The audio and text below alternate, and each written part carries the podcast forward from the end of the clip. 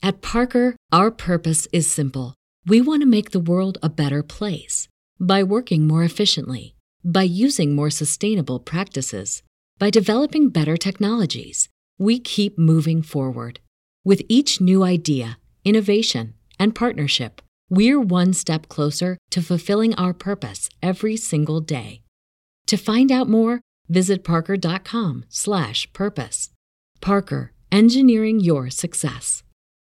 As humans, we're naturally driven by the search for better. But when it comes to hiring, the best way to search for a candidate isn't to search at all. Don't search, match with Indeed. When I was looking to hire someone, it was so slow and overwhelming.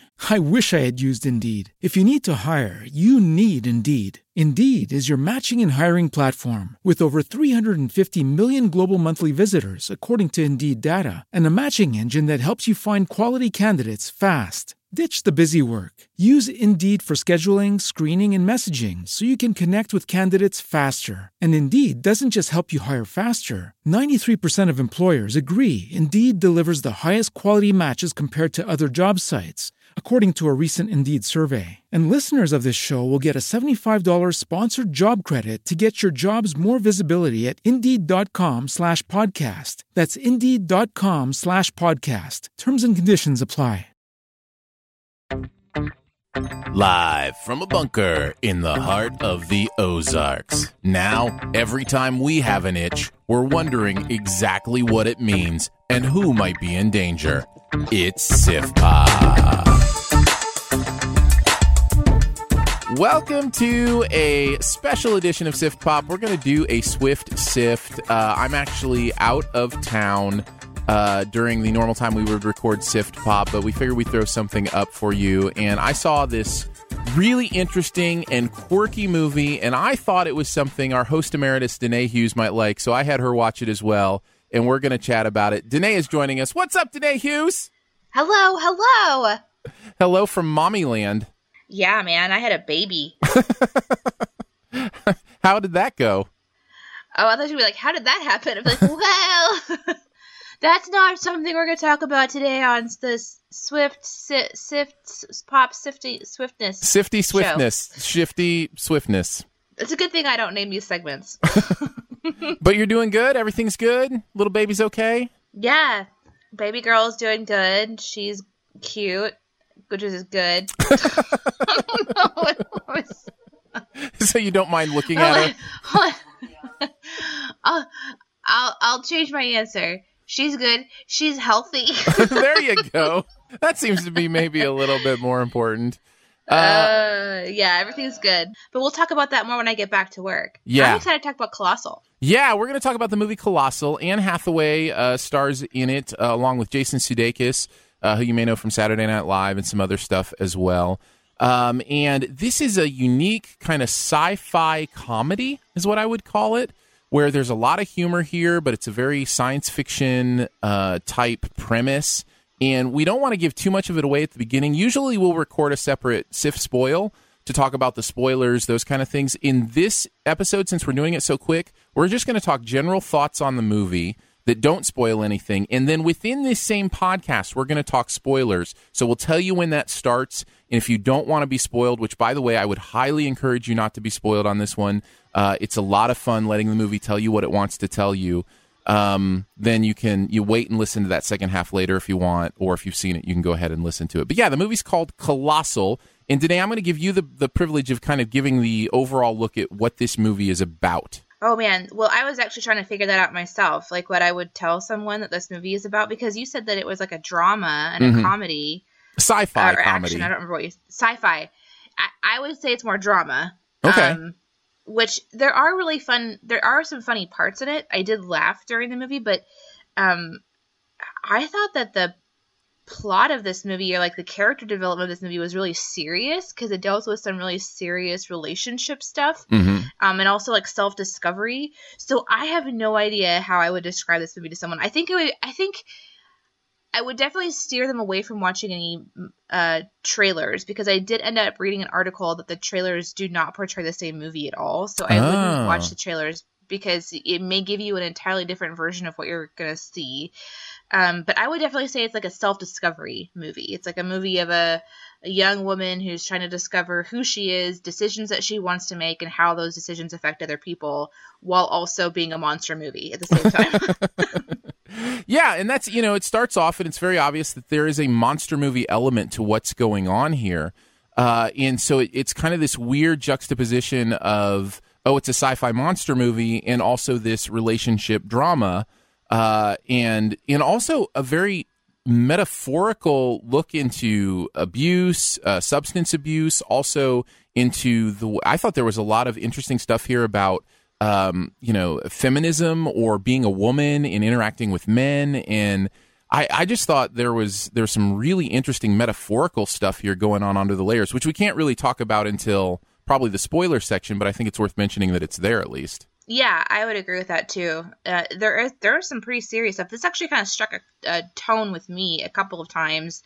Uh, maybe both uncomfortable and do some real serious self reflection about um, just different phases of my life that I've been in and how I've interacted with other people. So I did like where it went, and I did like its more serious tones, and I also liked how it was sort of still lighthearted at times too. But it's definitely not a movie where you're gonna go laugh your butt off from beginning to end. I would I would definitely say it's not like a straight comedy. Yeah, no, I think that's that's a good thing to to clarify. Uh, when I said comedy, I didn't mean like a laugh out loud. Uh, you know, R-rated, you know, kind of raunch comedy or something like that, where you know there's a bunch of jokes. It's more the humor is in the relationships, some of the writing, those kind of things uh, that made me laugh. I, I laughed quite a bit actually during this movie. I thought it was really funny. Yeah, there are a couple of scenes specifically that I definitely chuckled which is good. I don't I don't normally like laugh out loud like my friends made me laugh to like cry type thing. Uh-huh. But this one had some really fun moments that are stuck in my brain right now that I can't tell you about until spoilers. So what did you like about the movie that you can talk about? Wait a second, are we gonna do liked it, loved it? Come on. I don't know. It's a Swift sift. There are no rules. Yes, we probably should. What do you think? Liked it, loved it, it was okay, didn't like it or hated it. Where would you land? I'd say I liked it and it, it, with certain people i would even say i loved it with with the right context yeah with the qualifications um i i think i'm just going to go ahead with loved it uh and i think most of that has to do with the metaphorical stuff i talked about i love it when you can think deeper about a movie that you enjoy watching so there's like the first step yeah. of just like enjoy watching it like it held my attention i had a good time i laughed a little bit and then there's that second step for me where it's like, oh, two hours later, I'm thinking about it and I'm still thinking, ooh, what did that mean? Oh, that's interesting. You know, that's kind of the second level for me. And that's why I loved it. Yeah. And I do also really enjoy, enjoy sci fi movies. So I'm on the cusp of liked it, loved it. So, what are some of the things you liked about it?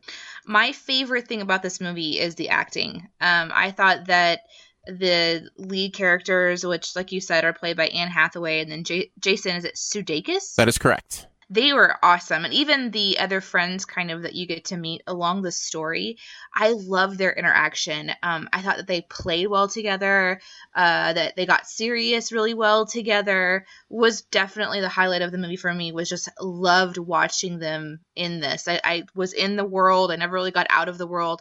And uh, i love anne hathaway and i thought this was a really fun film to see her in I would go so far as to say I want to hear her name at least in consideration for awards at the end of the year. This was a wonderful performance, especially when you're dealing with such a, a weird concept and yet you have to treat it with such authenticity. And, you know, to be able to buy into a performance like that about this kind of subject matter was amazing. Like, I loved it. I thought it was great yeah, she was absolutely incredible. I I would love to see her get an award for this. I would doubt that she would because I don't know that it's going to be taken that seriously, but which shouldn't matter.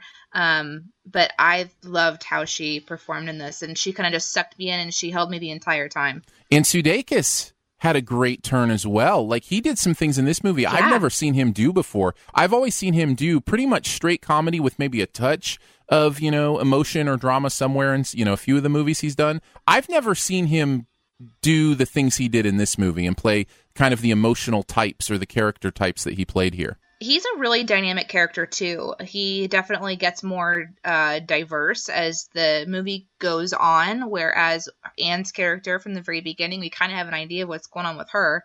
So it added a really good element. And honestly, I don't know that I would have liked this movie if they weren't the people playing those parts. I, I think this movie was elevated because they were the actor and actress in it. That they were the ones that were kind of they really just capture you. And so it's worth watching just to see them act this movie out. Yeah, I think I would agree with that. Uh, maybe not to the full extent as, as, you're saying. I think there's a lot to like about this movie beyond the acting. Uh, but I think you're right. I think this is one of those movies where everything seems to be firing in conjunction to where it's just a great watch. Like it's just one of those movies that you, you don't get bored in. You never feel like, oh, and here's the other thing that I noticed while watching this movie. I was I was ahead of the movie in what I knew was coming by exactly the right amount. In other words, like those, you know, turns of the story, I knew they were coming right before they happened, which is the perfect place for them because you, as the audience, get to uh, figure it out and be smart. Yet you're not sitting there waiting for the the movie to catch up with you. Yeah, like the characters are also realizing what you're realizing at about the same time. Is that what you mean? Yeah, yeah, exactly. Yeah, I love that too because then, like you said, you're not just sitting there the entire movie going, "Okay, yeah, yeah, yeah." I've known about that for like 12 hours. you are watching way too long movies today. If you're waiting 12 hours to see something in a movie, that movie is too long. It's the movie of my life. It's it's the last act of the Lord of the Rings trilogy. That's the that's the only thing I can think that felt like it took 12 hours. Oh, come on. It had to happen that way in the movie. I am one of those people that think that it was a great ending. I'm actually willing to. Anyway, I'm actually willing to die on that hill with you. I, I didn't mind the endings, but I do understand why people felt okay. like there was one after another after. another. It's like every time you felt the movie was over, it was like, oh wait, there's one more ending. So I totally get it. Um, what was one of the things that you uh, liked about it, or did you already kind of mention what you? Yeah, I think the one thing I wanted to mention was I felt like it delivered its information at exactly the right time, and so you were always in the movie. Uh, and the other thing I wanted to mention is it did a lot with a little effects wise. Like these effects weren't mm. billion dollar effects, but they were big effects. And it found a way, it managed a way to make the movie seem bigger than its budget actually was by how efficiently it used its effects. I thought that was that was pretty smart on their part. Yeah, I didn't even think about that, but you're totally right. Anything you didn't like about it before we head on to spoilers? It would definitely spoil something. I would say that there's a couple of plot lines that I didn't think really made sense or didn't really pay off the same way that I thought that they were going to, and so it kind of confused me. Whereas I loved the rest of the movie. Um, there was one particular scene uh, in a bar um, that we'll get more into here in a second. That was, uh, I was like, is this really true to the character? This seems like a quick shift in the character, and I didn't really understand why it was there. But maybe as we talk about it, it'll make more sense.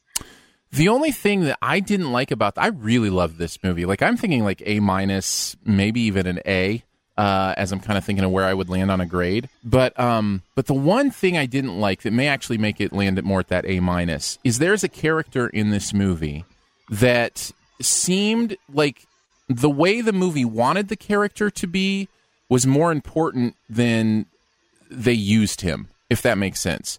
So there's a character that uh, has a relationship with Anne Hathaway and it felt like that character was supposed to be more meaningful than the movie allowed him to be. So that that kind of bothered me a little bit. I felt oh, like I they, wonder which one you're talking about. Yeah, I, we can we can chat about it. In fact, let's just move on to spoilers. That's what we'll do right here. This is your point. If you haven't seen the movie, please pause, put it at the end of your podcast playlist until you've seen uh, Colossal, and then come back and listen to the rest of it. Uh, otherwise, once you see if you've seen the movie, feel free to stick with us. But we're going to talk freely now without worrying about spoiling somebody who hasn't seen the movie. So the character I'm talking about is uh, the guy that she had a relationship with. I think she slept with him during the movie. Um, at the end, was it the guy at the bar? Yeah, well, one of the so there's three guys, right? There's oh, Jason Sudeikis, and then there's the the guy that uh, he accuses of doing blow in the bathroom uh, that's you know kind of the the goofier of the three, and then there's the younger guy, and like when she meets him, she flirts with him, and I didn't necessarily buy even the Oh, yeah, yeah, yeah. relationship then. Like it, it, didn't seem like he was a little weird, and yet Yeah, I actually really liked that character, and I'll tell you why. Because he kind of, but he is one of those ones where you could have kind of cut him out of the, you could cut the relationship out of the movie. Yeah. it didn't do a lot for the movie. that's what I except thought. for that, it, that it shows her codependency problem, and it, that's the depth of her character. That was like, I used to have a major codependency problem, and I, I mean, for a large season of my life, it was like. I would have one boyfriend and then that relationship would be over and it wouldn't be very long until I had another boyfriend and you know I didn't spend a lot of time on my own getting to understand myself. And so I'm watching this movie and I'm watching this girl as she is really getting tossed back and forth emotionally with all these different relationships and the complexity of the relationships when she just needs to take some time for herself and heal and figure out what she needs to do for herself, you know. And that I think that character for me represented that throwaway person that she was making a relationship with when she was drunk. And it was only when she was drinking. She didn't have a relationship with him whenever he was she was sober. You know, it was just that toss away relationship in that midst of her murky waters, so to speak. I think I can understand that. I thought the movie was trying to make us believe in that relationship. I thought that's what the movie wanted us to root for was those two to get together, and it just didn't. It didn't seem like that worked for me. you know, but this movie wanted us to kind of root for everybody in a way, and that really confused me. It was actually one of the things I wrote down that kind of got me all emotional um, about it. Was you know, you're rooting for her to be with Jason's character at some point, and you're rooting for her to be with uh, the other boyfriend character at, Uh, at some point. You're, you're like kind of confused. Dan Stevens uh, plays her original boyfriend that she starts the movie off with. Uh, you may know him from Downton Abbey and uh, the new FX show Legion. Uh, he's been on a lot of stuff recently, but um, yeah, he's like her first boyfriend that kicks her out, right? Because she's out drinking all the time, and that's why she goes back to her yeah, let's hometown. yeah, let's kind of start from the beginning because we just sort of jumped into the middle of the things we didn't like. Which, while we're doing that, let me just say specifically that the scene that I think was confusing to me was the fireworks at the bar. I was like, "Wow, Oscar just took a turn quick," you know. I- but anyway, I um, felt like no, no. I have to address this what- since we're on it. I actually really like that because I felt like the movie. I, I felt like he was turning for a while before that, and and there's about a Yeah, yeah, there's yeah. about a ten minute period of the movie, ten to fifteen minute period of the movie where you're like, wait a second, he might not be the good guy. Like he he might be Yeah. really bad, and oh yeah, he's he's a little worse. Oh my goodness, he is off his rocker. He's lost his mind. Like and and again, it's about it's about alcoholism in some way too, right? Like there's this whole thing where he is going further off the deep end because she's starting to pull back from her drinking, and so it's like he's trying to make her join him, and you know, like there's this real thing about this enabling. movie, enabling, but also um, manipulation. Yeah, I guess. Like he is such a manipulator. And that is something that you don't see coming necessarily, but, the, but there were a couple of signs of I'm like, man, that's kind of dark, or man, that he he probably shouldn't have said that, but he was drinking, so you kind of just like Mhm. shove it off, and that's honestly what what Anne Hathaway's character is doing too. right. Is just kind of going, okay, we're going to excuse this behavior, excuse this behavior, but you peel that onion, you peel that onion, and you get towards the end of the movie, and you're like, oh, this isn't going to get better, is it? And then there's a different kind of a reveal even towards the very end.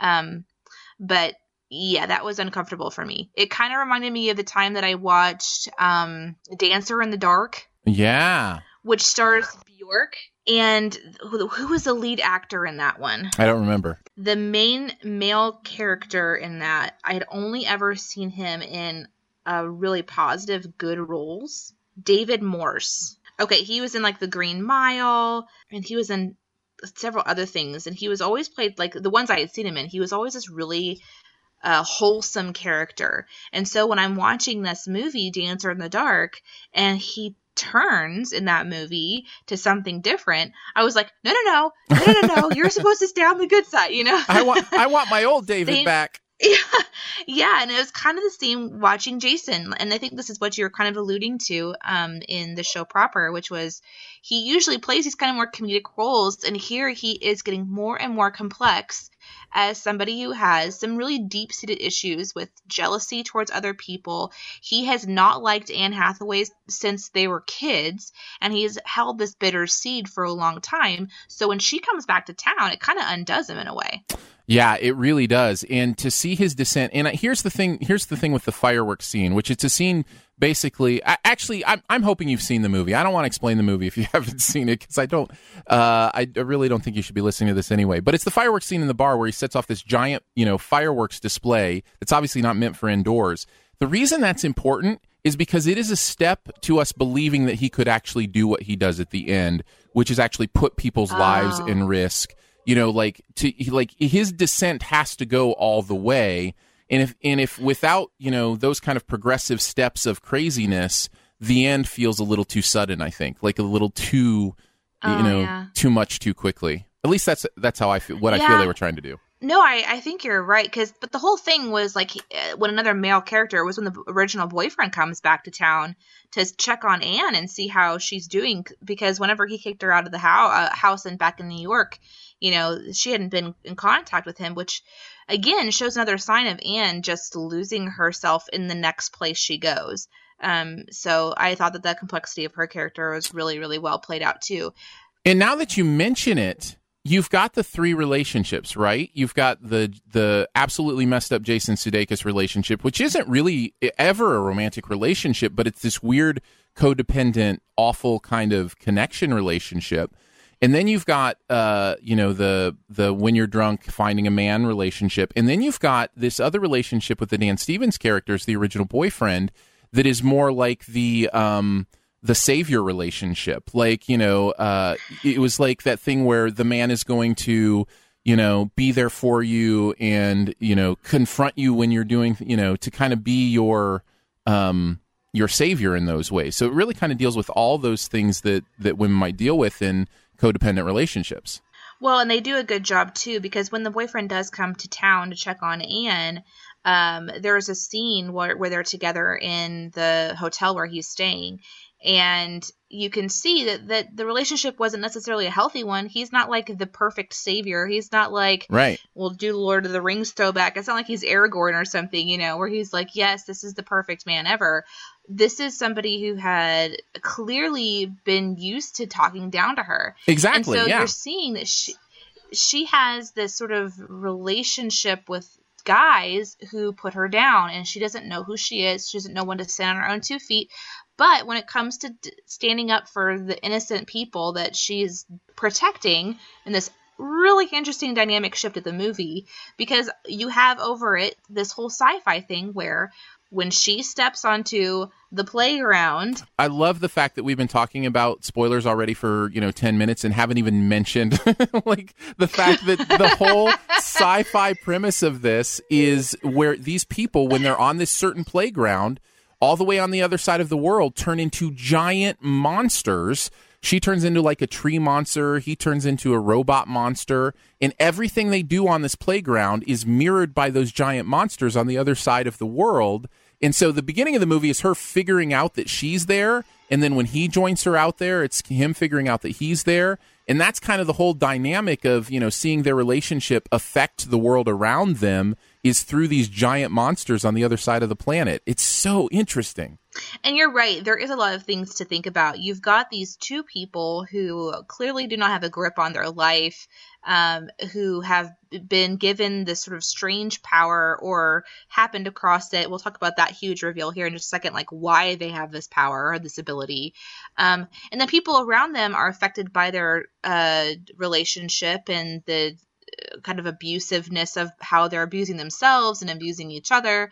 But then you've got this entire innocent culture in Seoul who are literally being crushed and, you know, hurt because they are these giant monsters. So you can think about it going, you can affect the people yourself, you can affect the people around you, and then you're making a you know your actions also affect things that you can never really see. And so it's just important to be self-aware. And and it's you know in talking about both the relationship aspect and we haven't touched a lot on the alcohol uh, alcoholism aspect which i think is another huge metaphor in this especially considering the last line of the movie.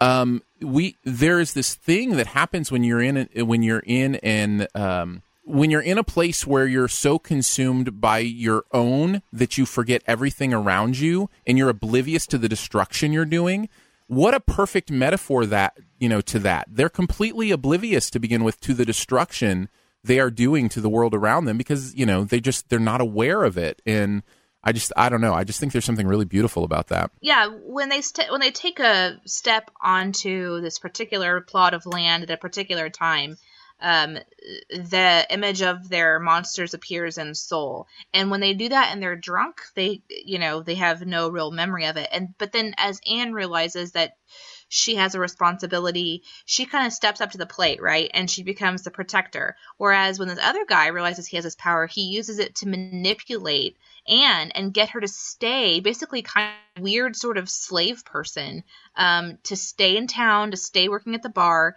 so that he can control something in his life that he both adores and hates at the same time, which is Anne herself. So then the movie reveals eventually that, of course, all this came from a moment in their childhood at that where that park is now, which wasn't a park then, uh, where he basically and I loved this scene by the way. It's it's one of my favorite moments of the movie because I was so with the movie at this point uh, when when it kind of revealed how this happened. And they were creating dioramas of cities, and hers was Seoul, and it got blown away. And then he went and looked like he was going to save it for her. And so here she's thinking, oh, here's this man that's going to come to my rescue. And instead, and we, the audience, also think that too. We, right. we are still thinking that he could be the savior person. And instead, he throws it on the ground and stomps all over it, which again is exactly what they're doing in Seoul. And it's this moment in her life where something happened to her, where her relationship with the male species took a turn, got messed up. You know, you know, there's this weird thing that happens, and it's kind of symbolized by lightning coming down and striking the top of her head uh, during this moment. And uh, man, I just I found it really moving and, and really interesting. And and in this case, uh, I I was exactly where the movie wanted me to be with what I had guessed about you know what had happened. Like I I was not ahead of the movie at all on this. It, the reveal felt really well placed to me. I did too. I didn't see that coming. I mean, I was curious. Okay, how is this going to wrap up? Why is this happening? And so there, there was, you know, but I just put it in the back of my head, like, don't think about it, enjoy the movie, because I was in the movie so well at that point too. Um, I did I did find myself going, really, you wouldn't remember the day that you were struck by lightning? Like you wouldn't just remember that? Because it seems like she's slowly remembering this. But you would think that it would be that thing that your family would talk about for years and years and years. Do you remember that time that you went over in the construction zone and, you know, you and you know what's his name oscar from down the street both got struck by lightning and almost died wasn't that crazy? Like you would think that at the very beginning they're like, yeah, what what happened to us on this day 25 years ago? Um, oh, that was the day we were struck by lightning at the construction zone. Oh, you know. so, but obviously that would have ruined the whole reveal of the movie. So I was I was under the impression that they didn't remember. I was under the impression that part of the event was that that it kind of took their memory of that event because neither oh, neither one of them seemed to really recall it until that moment and she has other memory exactly. issues through you know the entire thing and it's also again very symbolic of going through counseling and having those moments where you mm. actually are enlightened about yeah. why you feel the way you feel uh, things you never right. remembered in your past that actually have changed who you are um so yep so yeah i think that, as somebody who has had blocked memories as somebody who has had blocked memories in my past i i actually have gone through that so Totally true. Really yeah. interesting stuff. Uh, the movie kind of wraps up in a really interesting way. So um, basically, what's happened is uh, Oscar Jason's character um, has held her hostage and says, "If you don't stay in town, I'm going to show up on the playground and stomp the people's soul every single day." So she kind of comes up with the solution of, okay, I'm going to go to Seoul then. And so she does. She flies to Seoul. So she is now on the opposite side of the planet at the exact same time, meaning that her monster should appear at the playground. And it does. And this is like the big kind of standoff at the end, right? What did you think about this final, uh, this mostly final scene of the movie? I, I loved it. Again, I love all the metaphor of it, of her finding, you know, her own choice, who she really is of taking control of you know her own situation instead of you know finding uh, a blame or giving up or you know all the other things that we've seen her do in the movie. Um, yeah. I I love you know the symbolism all around. I love even just the literal interpretation of it. I think is really interesting. Uh, again, I was I was right with the movie on this when the there's a, a map that turns over that she sees Yeah. and she kind of cocks her head and immediately when she's cocking her head i'm cocking my head going oh Yeah, yeah. you know and so it was it was a really beautiful beautifully re- revealed um you know there's there's a little piece of it where i'm like well that's a little bit tricky for her to actually grab him when she can't when she's just guessing like where where he's running by you know what the robot is doing like you know there was part of me that was like oh that would have you would not have been able to pull that off. Because she she like grabs him since she's giant uh, in the playground where he actually is. Her giant um, avatar let's just say in the on the playground actually grabs you know him. And so like his robot on the other side is now in her hand on that side. It's kind of hard to explain i guess but it's pretty intense. It's awesome because you know they don't get to see their own versions of themselves uh, except for through the live feed of Seoul. And but they could pick people up if they wanted to. It's just that they they're not you know? So yeah you're right. This is like that moment whenever he starts to you see the robot running away and she kind of just jumps forward and grabs towards the earth thinking about okay i think this is where he would be and she gets him.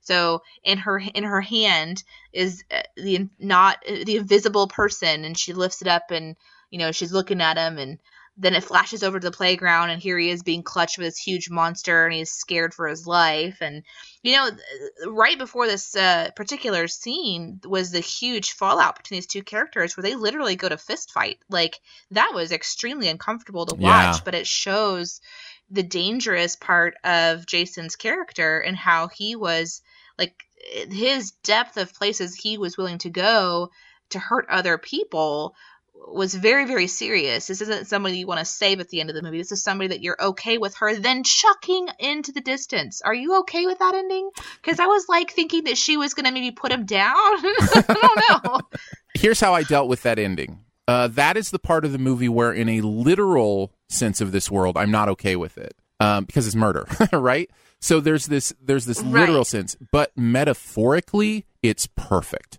Like metaphorically, that is exactly what she was supposed to do with him. And I think in that moment, I allowed myself just to be 100% in the metaphor so that I could accept it. Because you're right, in a very Yeah. literal sense, I'm I'm I'm never for murder. that's just you know that's just you know my thing. So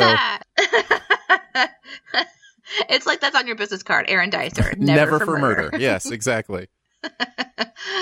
Yeah, I am with you on that. I had to go metaphorical too and just see the symbolism of what it means to take away something dangerous and just chuck it away from yourself and say, all right, as far as the east is from the west, I have just flung this away and it no longer exists. Yeah. You know, and you also have the people of Seoul who are watching this robot be suspended in midair, you know, has literally been picked up and then is chucked off in the distance and they're cheering, you know. So it's like you have this entire culture cheering for the the destruction of something that was literally killing them. Um, and it was a huge threat. And then her choice to, you know, her individual choice, which they don't even know is happening on the other side of the world, is it's extremely empowering for her to have gotten rid of that problem, which was a human being. And yeah, if if we're talking literally, he needed to have counseling and possibly to go to jail for abuse. But he is now. I don't even know where he is. We don't know where he is. he He's- may be. He's smashed somewhere. He's gone. So you said the very last line of the movie. So she walks away. The town is of Seoul is you know all happy and cheering, and um, her fling boyfriend person that she was just having a fling with is watching uh, the footage of Seoul's, you know, their attack on uh, at a bar and he sees her walking across the screen so he knows that she's in Seoul and he knows what she's just done because there were a couple people that were uh, witnessing that they had this ability so was that the kind of part where you're like i don't know that we're supposed to be cheering for this guy who is this guy now you know yeah because he's he's he's smiling, right? Like, do they ever meet up again? No, I think it was. I, I think at the moment that they kind of parted ways was when um, Jason's character was really self-destructing. I really like what you said because I think you're right in your interpretation because they don't actually meet up at the end, and him smiling is kind of a way to say, you know what, he's not necessarily a bad guy she just wasn't in that relationship for the right reasons. Like she, again, with the codependency kind of thing. No, yeah. Yeah, I love that. I really think that that helps me kind of understand that character a little more. What I was talking about with the the final line, uh, and I'll just briefly mention it because it ties into kind of the alcoholism part of what's going on. She walks into a bar and basically says, "Hey, can I tell you an amazing story?" And then she's like, "Yeah, I would love to hear it." And then the bartender asks her, "Would you like a drink?" And and she pauses for a second there, and then the very final look she gives, like as the movie goes to the credits, is a movie like is a look like really like you know like do I have I'm gonna have to face this for the rest of my life, and it, it just reminded me that the rest of the world doesn't know the problems we've dealt with. And so it's this thing that right. I think a lot of people have been through, whether it be codependency or alcoholism or abuse or whatever, that you know there are going to be moment after moment after moment that you're going to have to confront it just because people don't know. And so it's i just i don't know. I thought it was a really interesting even a little bit humorous and yet at the same time deep kind of way in, to end the movie. So i liked that too.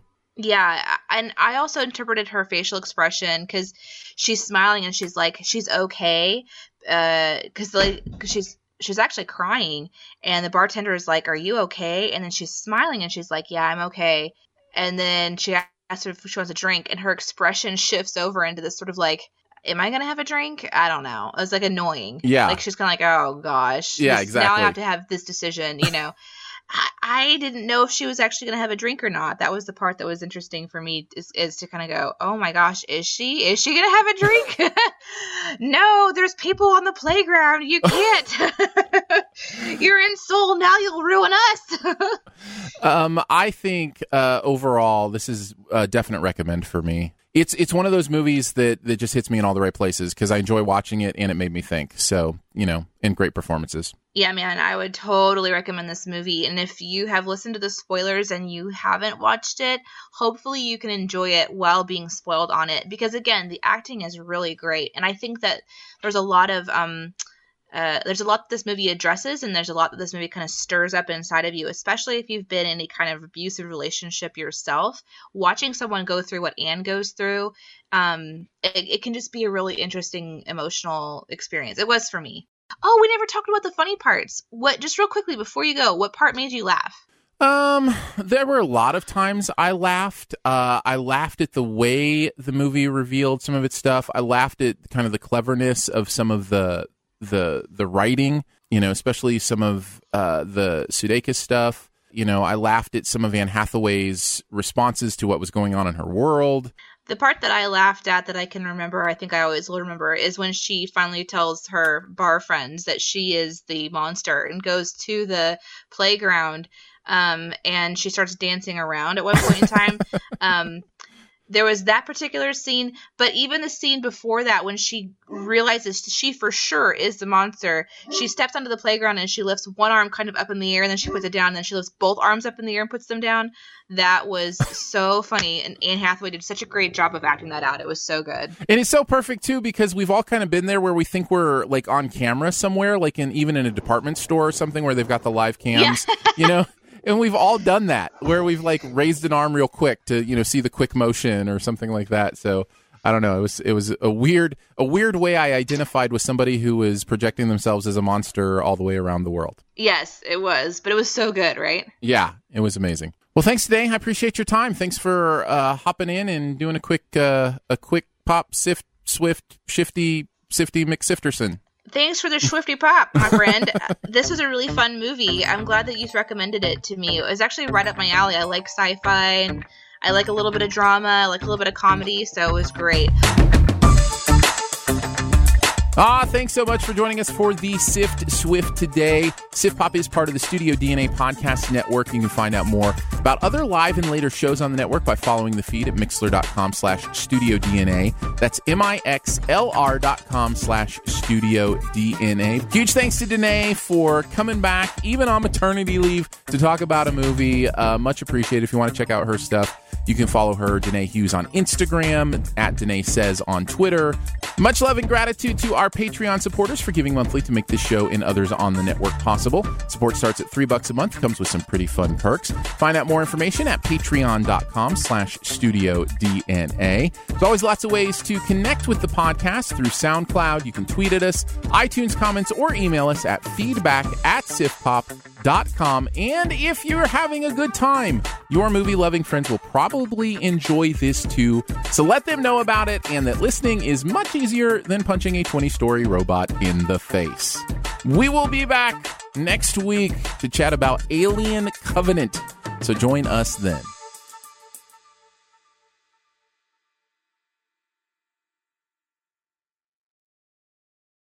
At Parker, our purpose is simple.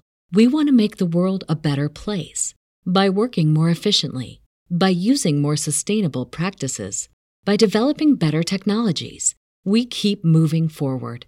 With each new idea, innovation, and partnership, we're one step closer to fulfilling our purpose every single day. To find out more, visit parker.com/purpose. Parker, engineering your success.